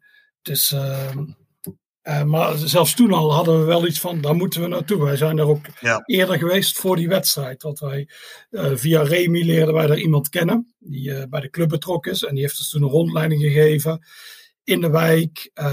waar overal muurschilderingen zijn van Maradona en over Argentinos juniors. En ook in het huis? Zij zijn de, ze zijn de, lief, of ja, de Bucks. De, ja, dus ze hebben overal lieveheersbeestjes uh, getekend. En uiteraard wat heel stoer is in Argentinië, de Simpsons. De Simpsons ja. zijn echt helden. Dus de Simpsons die staan daar en die trekken een inktvis uit elkaar. Want inktvis, dat is uh, Platense. En dat is weer, ook weer een rivaal. Dus uh, dat is mooi om dat verhaal te horen. Want ik zag die Simpsons wel overal. Maar ik had geen idee waarom zij zien ze fan. Maar nee, nee, de Simpsons, dat is heel, heel hoog. Je zit ook bij de grootste klepperij derby ter wereld. San Telmo uh, Doc Sud hebben ze zo'n foto of uh, zo'n mural gemaakt dat Homer met afgehakte hoofd van Ned Flanders staat. en wij denken dat is wel een kinderachtig ding, maar dat is de grootste belediging die mogelijk is. Ja, ja, ja. ja. Maar uh, en daarna zijn we inderdaad naar het huis geweest van Maradona, wat die, dat hij toen van de club heeft gekregen toen hij jong was, om maar uit die Sloppenwijk te gaan. We zijn naar een ja, je hebt tussen het huis en het stadion, wat vrij dicht bij elkaar ligt, heb je nog een eetentje ja. uh, zitten. Wat ook een beetje de Mar er staat de Maradona standbeeld, Maradona murals. Dus je kunt daar een hele Maradona tour doen. En ik denk dat die zeker nu uh, nog populairder gaat worden, omdat hij is overleden. Maar het huis vond ik ja. ook echt heel, heel leuk, want dat was toen nog dat is zoiets, dat moest je toevallig weten, dat er huis daar zit. Want die ja. gast die het uitbaat, die is nu ervan te adverteren. Maar het was zo leuk om al die dingen te zien. Alleen ze hebben een eettafel, daar hebben ze de poppen neergezet met pa en moeder Maradona en Diego zelf. Dat zijn doodenge poppen. Daar heb ik nog nachten van, nachtmerries van gehad. Maar, ja. uh, nee, ook zeker, ook als je daar bent, zeker naar huis doen. Eten een ranzig broodje, want het was heel slecht in een café. Eet daar iets. En ja. Argentinos Juniors heeft een heel mooi museum. Je hebt eigenlijk maar drie musea in stadions. Boca, River en uh, Argentinos Juniors. Ik vond eigenlijk laatst het leukste, omdat die echt door fans bij elkaar is uh, uh, gekregen. En die andere twee worden uitgebaat door commerciële organisaties. ook interessant, maar niet zo mooi als Argentinos juniors, vind ik dan. Nee, en, en over, uh, over rondleidingen gesproken. Het volgende hoofdstuk gaat over Lanús. vond ik ook een verrassend leuk bezoekje. Werden we ook ontvangen hè, van tevoren door wat vrijwilligers van de club. Ja, ja dat is inderdaad, daar had ik ook weinig. Ik had Lanús, dat, dat zijn me echt heel weinig. Altijd. En we hadden wat verhalen over gehad, die waren niet zo positief. Overdekt stadion, geen mooie clubkleuren en zo. Alleen, ik vind die kleur zelf wel mooi, want die lijkt een beetje op die van Hart. Het is wat, ja, dat Bordeaux rood. En uh, toen gingen we naartoe. Ik dacht ook inderdaad, overdekt stadion, dat is misschien wel gek. Drie van de vier tribunes zijn overdekt. Alleen, dat was ook weer, die hadden ons gecontacteerd via staantribune-account. Dus we kregen inderdaad de rondleiding en dan hoorde je wel wat achtergronden. Die club is vrij succesvol, maar het heeft niks te maken met een heel rijke eigenaar of een dubieuze bobo, maar die wordt heel goed geleid. En dat, dat merk je daar ook wel, vond ik. Alles is goed bijgehouden. Uh, het stadion wordt ge geïnvesteerd en zo. en uh, ja, die wedstrijd, ja, die vond ik ook uh, best leuk. Best een goede sfeer. Het was in die Copa Sudamericana, een beetje onze Europa League. dus ja. die wedstrijden werden niet zo goed bezocht. Als Argentinië juniors was het ook niet zo druk. En Lanús was eigenlijk hetzelfde, maar ik vond de sfeer best leuk. Er lag ook zo'n gracht voor het veld. Zodat de spelers niet, of uh, de sporters niet het veld op kunnen. En daar zaten ook vissen in. En daar viel regelmatig een ballen. Maar die kinderen zijn allemaal het voetballen daar. En daar was een kindervriend was die er altijd uithalen. Ja. dus uh, nee, dat vond ik echt een verrassend, uh, een verrassend leuk. echt zoiets waar je geen verwachtingen van hebt, die dan heel erg meevalt. Ja, ja, we hadden het geluk dat we eerst op de perstribune konden zitten aan de ene kant van het stadion en de tweede helft aan de andere kant van het stadion. Nee, dat was zeker, uh, vond ik zeker, uh, zeker de moeite waard. Um, het, het, het volgende hoofdstuk gaat, uh, gaat over Independiente. voordat we daar even naar over gaan hebben, gaan we eerst even luisteren naar iemand die Independiente misschien wel het mooiste uitspreekt van, van ons allemaal. Ja. Hier uh, Ed de Jong uit uh, Alkmaar. Ook even een korte bijdrage over mijn ervaringen in Argentinië. Zelf uh, vorig jaar, 2020 januari, naar Buenos Aires geweest. elf dagen met het idee zoveel mogelijk wedstrijdjes en stadions te, bezoeken. Nou, is aardig gelukt. Al werd er vooraf wat onduidelijkheid vanwege een akkefietje tussen de bond en de verschillende clubs. Dus het programma werd keer op keer aangepast. Al met al toch gelukt om diverse wedstrijden te, mee te pikken. En uh, nou ja, goed, het cliché van Boca Juniors, dat, uh, dat gaat echt op. Het is echt een uh, waanzinnige ervaring. Maar ook andere potjes, niks mis mee. Potje Barasatokui, ook fantastisch in de onderste regio's. Maar pas op voor de Goripans daar zo, want dat nek je de rest van de vakantie. Al met al fantastisch. Ja, die choripans, uh, Joris, uh, dat, uh, dat is wel een dingetje, hè? Ja, ja, hij overleefde de dag ervoor. Of nee, bij uh, Berazatagui hebben wij het overleefd. Die was een dag eerder. Dat is ja. het uitvak. Alleen Ed de Jong die had een, wel een choripan. En die was echt er goed beroerd van geworden. Dus ik veel de pot. En uh, we hadden de dag op bij Tacheres Choripan. En dat eindigt ook uh, heel veel op de pot. Dus uh, dat is steeds het advies. Choripan zijn goed, maar als ze bij een restaurant of iets. Het stadionvoer is echt heel slecht in Argentinië. Dat is niet, dat is niet te doen. Die kraampjes daar buiten, als ze bij gymnasia, die zijn wel goed. Maar goed, Joris, Independiente. Ja. Net al even de gek aangestoken met, met Racine dat ze het niet zoveel deden dat ze daarvan verloren hadden. Maar los daarvan, uh, ja, ook weer een mooie club, toch? Ja, ja, het was de laatste van de zogenaamde Grandes die wij gingen bezoeken. De vijf historisch grootste clubs van Argentinië. En uh, ja, wel weer in die Copa Sudamericana. Wat uh, minder leeft. Het voordeel is dat er wel uitfans bij mogen. En ze spelen ja. tegen Fortaleza. Ja. En die namen toch wel een paar duizend man mee. Dus dat had wel iets. Alleen, terwijl, was... terwijl normaal de toeristen naar Fortaleza gaan. Ja, ja, maar wel om iets anders. Mooie in-joke. nou ja, iedereen weet het wel natuurlijk. Jawel, natuurlijk. Uh, ja, maar uh, ja, nee, ook weer een mooi stadion. Ik vond vooral in die vier hoeken, daar heb je, ja, dat noemen ze heel aparte tribunes. Dat noemen ze de kelen van de duivel. Want uh, ja, ze heten, dat is de bijnaam van de club ook. En het heeft inderdaad ook iets van een keel, want ze hangen zo naar beneden als een soort mond. Dus eigenlijk moet je ze opzoeken. En ja, uh, ja gewoon een ja, mooi stadion. Uh, had eigenlijk alles. Alleen ja, qua sfeer, er was die Barabravers waren er niet deze avond. Ik weet, wat het verhaal wat tegen ons was verteld was dat ze niet bij internationale wedstrijden mogen komen. Alleen bij competitiewedstrijden. Maar waarom dat is, geen idee, maar uh, nee. daardoor had je dat niet. Maar we stonden wel waar normaal de harde kern staat. En ik vond op zich, zelfs zonder die trommels en zo, vond ik de sfeer eigenlijk nog best wel goed. Ja, eens. Uh, die avond. Ja, dus, uh, dat klopt. Ja, nou, ook weer hetzelfde van tevoren. voor Racing zat ik, ja, het zo'n straatje in de buurt, zat ik in zo'n kroeg daar, een leuke kroeg. En ik zat nu eigenlijk, nu zaten we met z'n allen in dezelfde. Dus uh, ja, dat had er wel iets. Dus uh, nee, beide mooie clubs. Is beide allebei officieel geen stad Buenos Aires, maar uh, Avellaneda, een industriestad die er net buiten ligt. Maar ja, je ziet het verschil bijna niet. Dat is gewoon één grote huizenmassa overal. Ja, je gaat even dat vieze riviertje over en ja. dan ben je er. Maar het ligt echt heel dichtbij. Dus, ja, en, en wij liepen... Dat...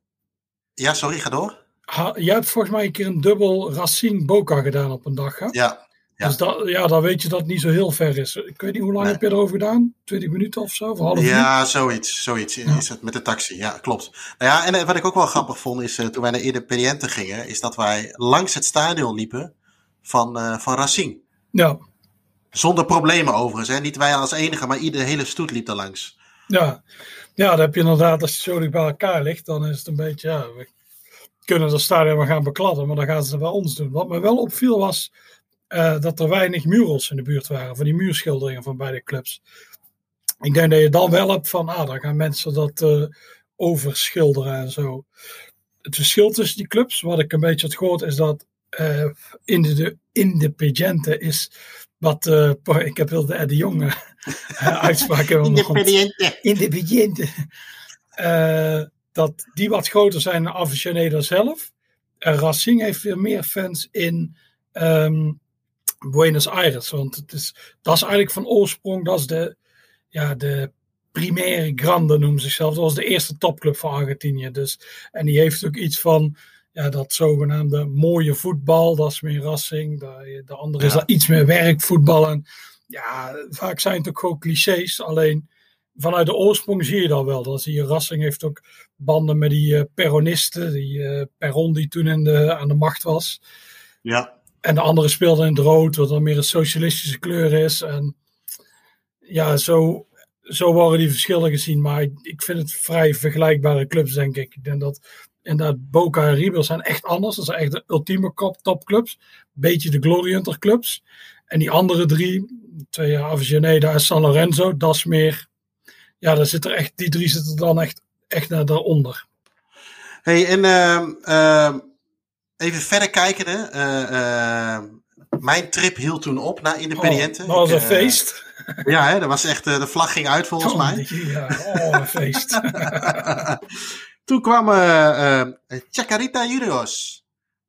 Ja, toen die zaterdag kon je een dubbel, of ja, ik kon een dubbel doen. Ik wilde sowieso, omdat ik een boek schreef over Buenos Aires, wilde ik daar ook blijven. Robert ging die dag naar Rosario Centraal om te kijken of er nou echt zo'n beetje nepclub is, waar al die Argentijners hadden gezegd. En dat bleek zo te zijn. Die zijn alleen maar met YouTube bezig. En, uh, maar ik, bleef, ik heb het niet gezien. Ik bleef gewoon in uh, Buenos Aires, want uh, er waren twee clubs uit de stad. Je had weer zo, de ene speelde om vijf uur, de andere om negen uur. Dus dat was Chacarina, Chacarita Juniors. Die komen oorspronkelijk uit de wijk waar, de, waar het heel grote kerkhof ligt. Het grootste kerkhof, je hebt dat in de binnenstad. De Recoleta, dat is meer voor de toeristen, maar dit is eigenlijk meer voor de gewone Argentijnen. Dus echt de helft van de wijk bestaat uit een kerkhof. Hm. Alleen die club is op een gegeven moment daar weggestuurd. Of ja, nou, ze zaten eigenlijk, zij waren daar in had, uh, Atlanta. Die twee, uh, die stadions lagen ook naast elkaar. Het heeft Atlanta een enorme naaistreek gedaan. Want uh, Chacarita was iets, die waren iets te laat met de huur betalen. Het heeft Atlanta gezegd, wij, wij betalen de huur wel. Dus die hadden ineens twee stadions en een grote rivaal moest vertrekken. Dus Atlanta hield gewoon, dat was gewoon puur uit shithousery. Dat die stadion. Later zijn ze wel verhuisd naar wat ooit de Chacarita stadion was. Het andere is wat plat gegooid al. Staan daar schijnbaar nog wel wat dingen van. Dus die Ja. derby is ook heel goed. Want die haat elkaar. Want de Chacarita voelt zich steeds genaaid. En eh, die zingen ook altijd omdat Atlanta is een beetje de Joodse club. Dus die zingen altijd over Auschwitz en dat soort dingen. Dat is altijd heel gezellig. En, eh, Ja. Maar die club speelt nou eigenlijk net, net iets buiten de stadsgrens. Dus ik ging daar in een taxi heen. Ik had een andere Nederlander ontmoet daar. En eh, wij gingen er samen heen. En net, en omdat we buiten de stadsgrens wa- waren, moesten we ineens veel meer betalen. Echt uh, oplichterij. Maar ja, dat is als je geen Uber neemt, maar gewoon een taxi. Dus we waren gescamd. En die eh, buurt staat ook heel slecht bekend. Zo. Maar het was wederom, het was overdag. Dus je voelt het niet zo. Wij liepen daar rond en het was enorm warm. Het was bijna tegen de 40 graden aan. Eh, je zag overal, je zag wel heel veel eh, muurschilderingen van die boefjes. Die waren overleden vanwege de Paco en zo. En je merkte wel, het was echt wel een sloppenwijk en zo. Alleen overdag hadden we weinig last van. We gingen ook al op Platea zitten, hier weer. Want eh, die, de populaar, die stond ook midden in de zon. Dat was enorm heet. Dus die gasten stonden daar, maar natuurlijk een eerste veel feesten, want flink aan de Paco. En eh, ook weer een heel mooi stadion. Drie losse tribunes. Echt heel mooi, ja, ik moet je het eens opzoeken. En vanuit ons keek je recht de wijk in. En een ontzettend slechte wedstrijd. Ja, dat hebben we daar vaak gehad. Dus eh, nee, maar dat was wel eh, leuk. En uh, naar de rand een Uber gehaald. En, uh, of gepakt. En naar die volgende club gegaan. En Ja. het was inderdaad een goede keuze. Want ik weet dat er twee Schotten waren die ik vaak kende. En die waren er ook. En die zijn dan naar een taxi gaan zoeken. En die hebben nooit hun tweede wedstrijd gehaald. Omdat die... Er was gewoon geen taxi te vinden. En op een gegeven moment zeiden ze wel dat het wel heel obs obscuur daar werd. Dus, dus ze zijn naar een bushalte gelopen en met de bus naar Buenos Aires gegaan. Dan waren ze pas heel laat. Ja. Dus een slechte voorbereiding. En uh, ja, maar ik had dus wel mooi twee dingen op die dag. Ja, want uh, voordat we doorgaan naar die volgende, uh, we hebben ook nog een, uh, een ingezonden, ja, je noemde net Atlanta. we hebben nog een ingezonden stukje gekregen van iemand die bij Atlanta is geweest. Hi, ik ben André Merlijn. Mij is ook gevraagd dus na te denken wat mijn mooiste herinnering is uh, rondom het voetbal in Buenos Aires en in Argentinië. Uh, mijn herinnering ging direct uh, naar een bezoek, ik denk drie jaar geleden, naar een club in Via Crespo, de wijk daar. dat is Club Atlanta, ook wel Bohemians genoemd. Ik werd getipt door een van de correspondenten, of mensen die ook wel eens artikelen schrijven in de staantribune, Remy Leeman dat dat toch een hele mooie club met nog een heel authentiek stadionnetje is. En daar ben ik naartoe gegaan. Vol enthousiast ben ik daar aangekomen. En ik stap uit bij de taxi en wat ik zie is eigenlijk een gesloten stadion. Alles was dicht, hekken waren dicht. Uh, nergens was toegang uh, waardoor ik het stadion in kon lopen. En waarschijnlijk heeft een voorbijganger mijn gezicht gezien, de teleurstelling die er vanaf druipte. Is naar me toegekomen, ik heb een gesprek met hem gevoerd en hij zegt, ik ga een sleutel voor je regelen. Ik weet niet wie die man was. Ik weet niet waar hij die sleutel vandaan heeft gehaald. Maar uiteindelijk kreeg ik de sleutel. Ga maar naar binnen. Ga maar rondlopen. Loop maar. Maak maar foto's. Kijk maar wat je wil. Maakt allemaal niet uit. Ook even rondlopen. Het is even jouw club. Doe maar wat je wil. Onder één voorwaarde. Lever de sleutel uiteindelijk even in bij de receptie. Naast het stadion. Nou, dat heb ik dus gedaan. Um, nadat ik mijn mooie foto's had gemaakt en daar rond ben gelopen, ben ik naar uh, de receptie toe gelopen. Alleen de grap is dat op die locatie ondertussen de voorzitter van de club, die tevens ook uh, andere sporten in zich heeft, zoals handbal, zaalvoetbal, volgens mij was het ook boksen en weet ik het al. Die voorzitter was daar aanwezig, omdat er ook andere leden op dat moment aanwezig waren. Die zaten te eten en te drinken. En hij kwam naar ons toe om ons welkom te heten. Hij heeft ons ontzettend veel over die club verteld. En uiteindelijk, nadat we met hen hadden gedronken, beloofd om binnenkort weer terug te komen om een wedstrijd van de Bohemians van Atlanta te bezoeken.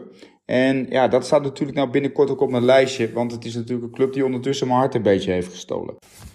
De grap is alleen dat het mij ook al een keer eerder is overkomen. Want ook in 92 ben ik in Argentinië geweest en toen ben ik met de taxi naar Boca Juniors gegaan. Eh, precies in de tijd dat er toen stakingen waren en er niet werd gevoetbald. Uh, ik wilde toen, dacht ik, maar een rondleiding krijgen. En die was er ook niet op dat moment toen ik aankwam. Alleen daar zag ik achter die winkel, en misschien zijn mensen er wel eens geweest, dat was de fanshop in het stadion, de zijkant openstaan met een deur. Ik ben daar door binnen geglipt. Ik dacht, dit is mijn kans. En ik ben gewoon gaan lopen, net of ik gek was. En niemand heeft mij toen ook tegengehouden. En ik heb toen mezelf maar een tour door het hele stadion gegeven. Ehm, daarbij ben ik in de persruimtes geweest, in de kleedkamers geweest van Boca Juniors.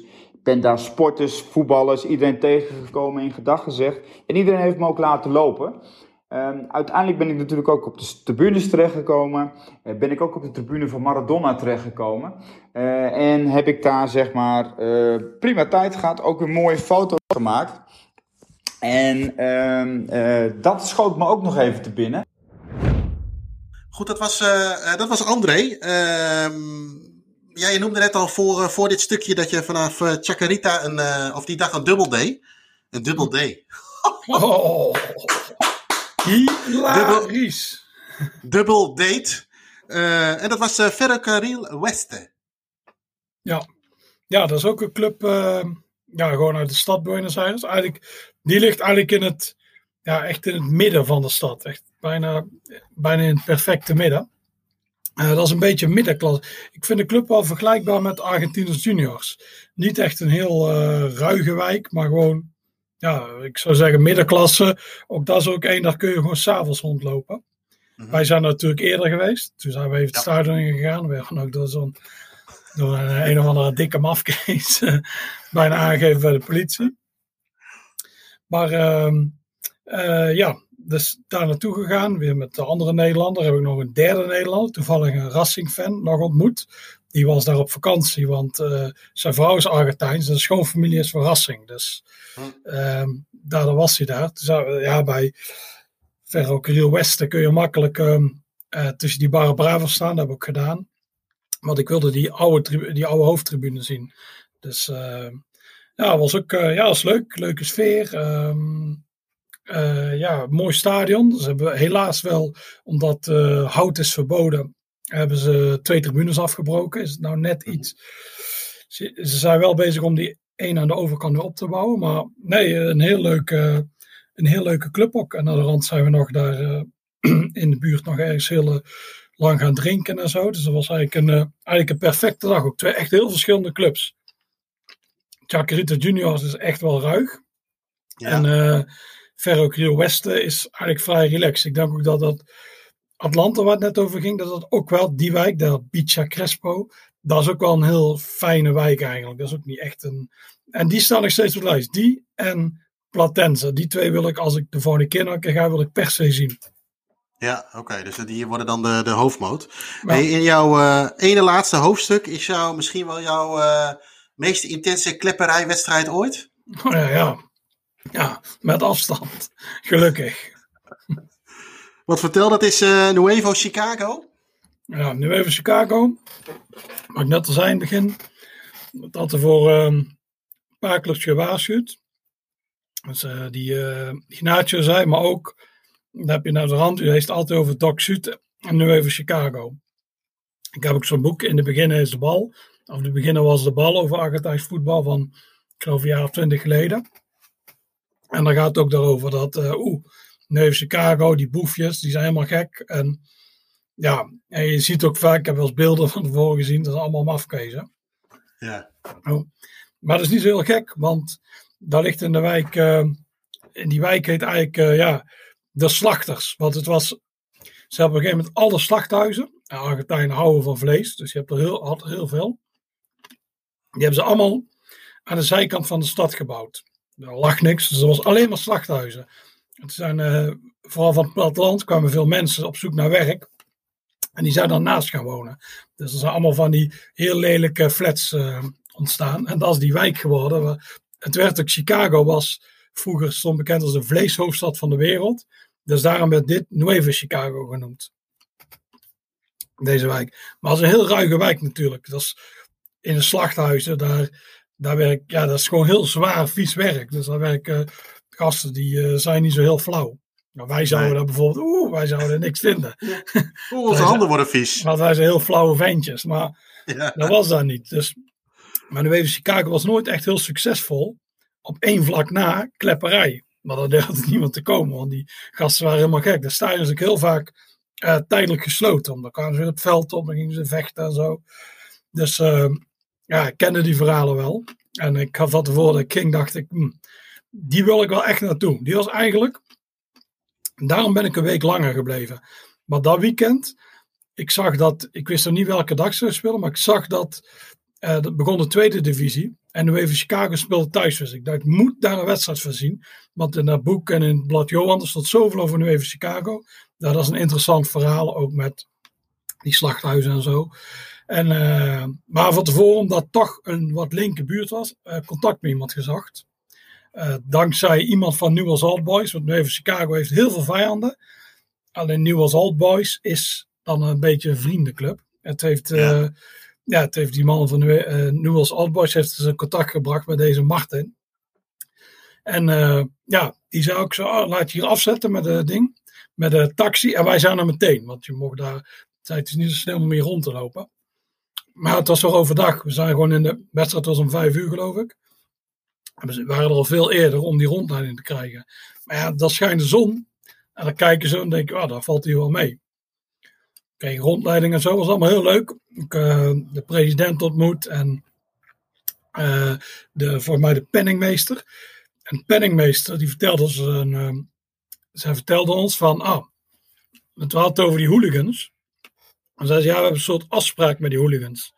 Die hooligans krijgen altijd gratis kaarten. Ze zei, ik kan ze ook niet geven, maar dan staan ze aan mijn huis en aan de school van mijn kinderen. Dus dat is, dat is geen keuze. Maar er is ook een samenwerking nee. met de politie. Er staan daar vier poortjes, metaaldetectiepoortjes. Dat moet vanuit de Argentijnse bond. Die eerste drie staan aan, de vierde staat niet aan. Dat weet iedereen. Dus iedereen met wapens loopt door die vierde heen. Dus ja, dat is gewoon een. Ja, je kunt er niks tegen doen. Ja. Die hooligans ja. hebben gewoon alles te zeggen daar. Zeker bij zo'n club. Die bepalen daar gewoon. Dus die kwamen erin. Maar zij hebben al lange tijd geen. Sinds die uitvaart zijn verboden, valt het allemaal wel mee hier. En onderling hadden ze ook allemaal ruzie. Maar dat pleit was in principe beslecht. Je had drie grote groepen. Eén is al weggeslagen. En de andere twee was nu duidelijk wie de topboy was en wie niet. Dus ja, maar kreeg verder rondleiding. Echt een heel mooi, uh, echt een tof stadion. Losse hoofdtribune. Uh, natuurlijk allemaal staantribunes. Maar die Martin had voor ons geregeld dat we op de hoofdtribune zaten. Achteraf gezien heel goed. Op een gegeven moment, we mochten op het veld vlak voor toen de spelers het veld opkwamen. En, uh, maar dat was wel gek, want bij die opkomst, dat zijn allemaal die gasten met die shirts van Las Pibes de Chicago. En dat zijn gewoon de hooligans. Dus die hooligans, die regelen daar gewoon alles. Die keken ja. ook een beetje ons aan, wie zijn dat? Maar ja, dat is gewoon een andere wereld dan bij ons. En op een gegeven moment zie ik achter me op die grote staattribune, gaat het helemaal los. Mensen rennen weg. Ik zie allemaal stokken en ik zie allemaal glimmende voorwerpen, messen, ineens. En je ziet ook gewoon mensen die worden neergestoken. Dus ik zei, wat is dit hier? Dus ja, en die, dus die wedstrijd wordt heel veel stilgelegd. Spelers weer uh, aan de kant. En, uh, maar het blijft een beetje ja, doorgaan. Het duurt heel lang voordat de politie is. En op een gegeven moment, op een gegeven moment komen ze wel. Dan zie je ook een helikopter erboven. Je hoort allemaal ambulances. Maar overal op tribunes zijn we vechtpartijen. Dan hoorde ik later dat die tweede groep, die heeft toch geprobeerd om die eerste groep van het, want het gaat allemaal over drugshandel. Hè? Dus als je de hoofdgroep bent, regelt drugs en zo. Dus het gaat over heel veel geld. Dus die tweede groep heeft toen een, eigenlijk een staatsgreep proberen te plegen. Maar dat is, ja, dat is volgens mij niet gelukt. Nou ja, er zijn er wel een paar af. Volgens mij is er niemand overleden. Volgens mij, wat ik heb gelezen, alleen drie, ja, alleen drie zwaar gewonden geweest. Maar ja. Dat is echt van, dan voel je wel, dat we dat helemaal niet gewend. Ik heb wel eens knokpartijen gezien en zo. Maar dan voel je gewoon echt je hart, dat gaat heel snel. Want zo'n klepperij, dat heb ik nog nooit gezien. Dus, ja. En, dit is uh, wel klepperij 2.0, zeg maar. Ja, dit was echt, dit was echt een klepperij. Dit is wel anders dan uh, de Stone Island ventjes in Nederland. Want die gaan hier wel voorlopen. Want dit zijn gewoon, dit zijn gasten die hebben ook echt niks te verliezen. Dat is een heel slechte wijk. En die drugshandel, daar kun je zoveel mee verdienen. Dus het is heel belangrijk om ja, die top uh, te houden. Het is een soort, ja, het is natuurlijk een macho wereld. Dus ja. als, als je probeert, ja, het is een apenrots, als je probeert uit te dagen, dan moet je die tegenstander gewoon ervan afslaan. En dat hebben ze eigenlijk uh, gedaan. Maar je zag overal, ineens op de tribune, overal brak nog ruzie uit. En wij zaten op de eretribune, maar er zat ook allemaal heel veel ongehuur volk.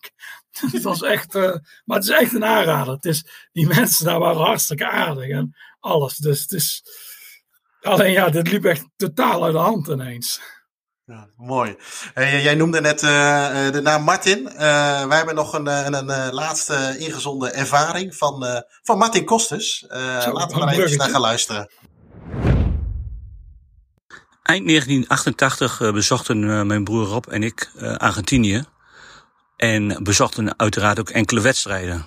wij begonnen in Tucumán in de provincie. Daar was San Martín de Tucumán uh, net gepromoveerd naar de hoogste divisie en speelde de eerste thuiswedstrijd tegen Instituto de Córdoba. Dit uh, vond plaats voor 20.000 uitzinnige uh, Tucumanezen, of hoe je ze allemaal mag noemen. En het was een fantastische wedstrijd. Uh, San Martín won met 2-0. En wat ik me nog herinner is dat de mensen echt uitzinnig waren. En ook dat er gigantisch veel militairen en politie langs de lijn stonden. Echt uh, geweldig om, uh, om dit mee te maken. Onze tweede wedstrijd uh, was ook geen uh, minder wedstrijd. Het was een River tegen Boca Juniors. We hadden geen kaarten en van alle kanten werd ons afgeraden om deze wedstrijd te bezoeken.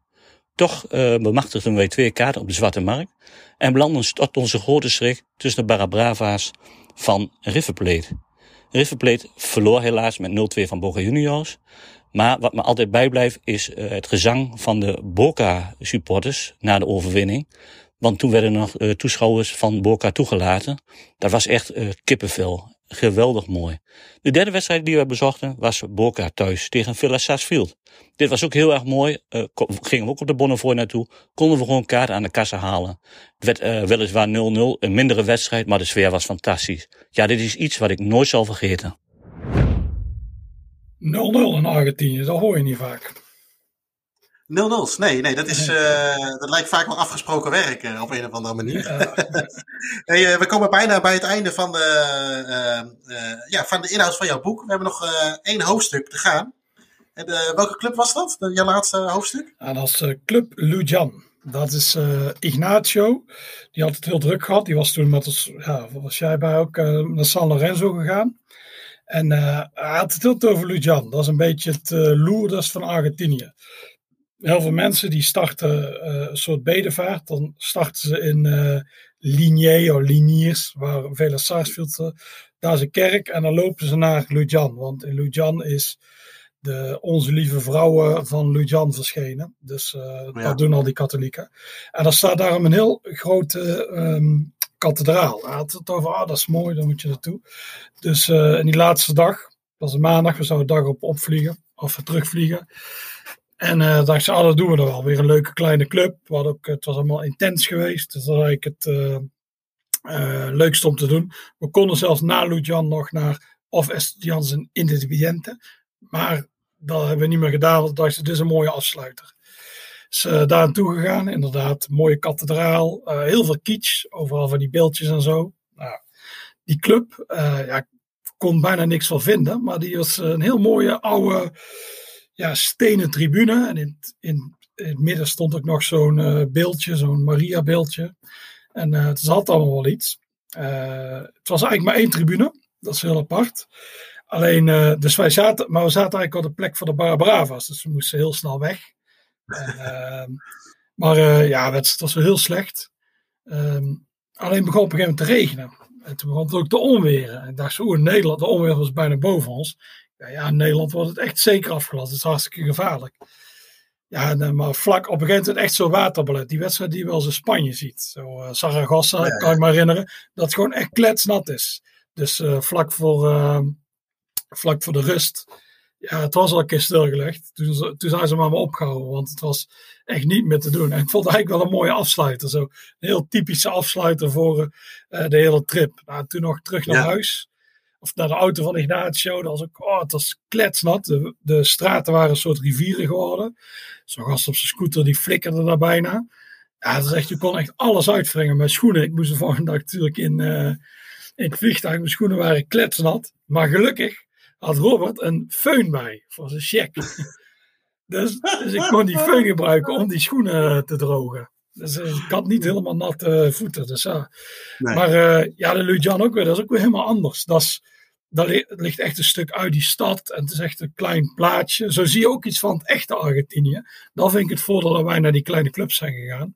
Ja. En eh, ja, het is weer helemaal iets anders. En ook zelfs daar, de vierde niveau is het. Zelfs daar is die beleving nog heel goed. Fanatieke Barra Bravos. En deze waren helemaal knetter.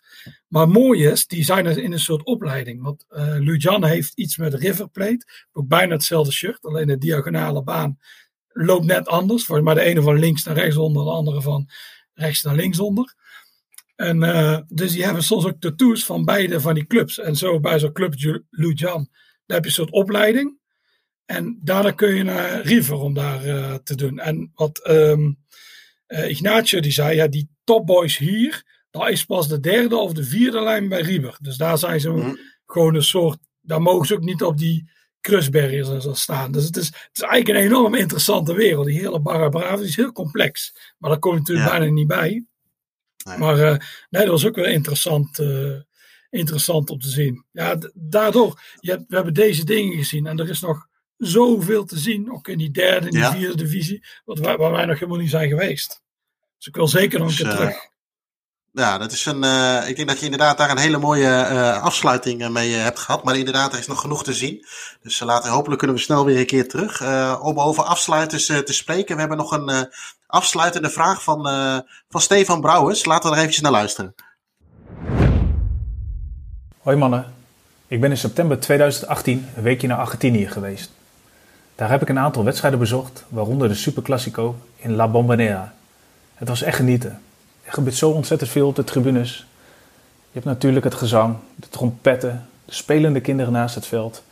Er zijn honden in de stadions. Kortom, een en al genieten. Mijn vraag voor jullie is dan ook, hoe beleefden jullie na terugkomst het Europese voetbal weer? Ik had na een week Buenos Aires al een soort van leeg gevoel als ik in een stadion kwam. Je mist wat. Ik kan niet echt omschrijven wat, maar het voelt gewoon anders. Nou, ik had het al na een week. Laat staan hoe dat voor jullie is geweest na drie weken Argentinië. Is dit herkenbaar voor jullie? Ja, eh, zeg het maar Joris. Eh, herken jij het gevoel van, eh, van Stefan? Ehm, ja, nou, aan de ene kant wel. Je mist het wel en zo. Maar aan de andere kant, ik eh, ben eigenlijk meteen, eh, eigenlijk dat weekend erop al meteen weer naar een andere wedstrijd gegaan. Maar die was, dat was gewoon op het achtste niveau in Engeland. En ja, dat is zo anders. Dus dat, dat kun je toch niet vergelijken. En dat vind ik ook heel leuk. Dus voor mij, ik hoor inderdaad ook die verhalen heel veel. Ik weet dat Danny Last is zelfs gestopt met groundhoppen naar Argentinië. Dat geen zin Ja. meer. Ik, eh, ja, ik heb van meer mensen gehoord dat even Robert had er last van. Eh ja, had er volgens mij ook wel wel last van. Ja. En eh, zo hoor ik wel vaker die verhalen. Dus ik denk dat het scheelt dat ik gewoon naar gewoon heel laag niveau ging. En dat is sowieso niet te vergelijken. Ik denk, stel ik was naar een derby geweest in Nederland of Duitsland. Of, dat ik dan wel het gevoel ja, we zitten die clowns daar te doen. Met allemaal dezelfde liedjes de hele tijd. Dat- misschien Ja. dat dat het verschil was geweest. Want dat ik al naar zo'n ander niveau ging, maakt het, eh, maakte dat voor mij de overstap minder uit. Alleen ik heb wel Nee. gehad dat ik heel lang nog, eigenlijk nog steeds, dat je bijna dagelijks wel aan die trip denkt. Ja, ja, dat herken ik ook wel, inderdaad. Ja, het is wel. eh, eh, ik herken ook wel een beetje wat Stefan zegt. Zeker na de. de, de eh, komt hij weer. De eerste keer dat ik er geweest ben toen. Want wij hebben natuurlijk nu ook wel een beetje die corona-ding al redelijk, relatief snel gehad, Ja. natuurlijk. Hè? Ja. Maar na de eerste keer, weet ik wel, dat ik de eerste keer in de stadions was, was in Nederland, was echt even wennen. Kijk, het, het is natuurlijk appels met peren vergelijken. Eh, aan, aan de andere kant is het natuurlijk ook zo, zeker met die, met die tweede trip. Je hebt drieënhalve week eigenlijk, eh, je kunt doen en laten wat je wil in je eigen tempo. Allemaal mooie dingen gezien. Dus het is een heel ander ritme dan dat je weer gewend bent als je terug bent. Eh, dus ja, ik herken wel wa- wat hij, wat hij zegt. Al zou ik het nu, maar dat is weer iets heel anders. MPV uit met de combi zonder alcohol zou ik nu ook wel doen. Om dan puur naar de voetbal te kunnen. Ja, ja dat is Maar, waar. eh, ja, ja. Maar het is inderdaad, het, is, het is wel even afkicken geweest. Ehm, ja, het boek eh, nogmaals eh, komt eh, eh, 17 juni uit. Valt te pre-orderen nu via de webshop van, eh van. Ehm, ik hoop dat, dat je ooit een boek 3 en 4 eh, wellicht kan maken. Met nieuwe avonturen uit Buenos Aires en Argentinië zelf wellicht. Voor de rest zou ik zeggen, ehm, bedankt voor het luisteren naar deze aflevering. Mocht jullie tips, ideeën, opmerkingen of vragen hebben, dan horen we dat uiteraard graag. Al deze zaken kun je mailen naar podcast.staantribune.nl. En mocht je dit nou een hele toffe podcast vinden, dan zouden we het leuk vinden als je op iTunes een recensie achterlaat bij de podcast van Staatribune.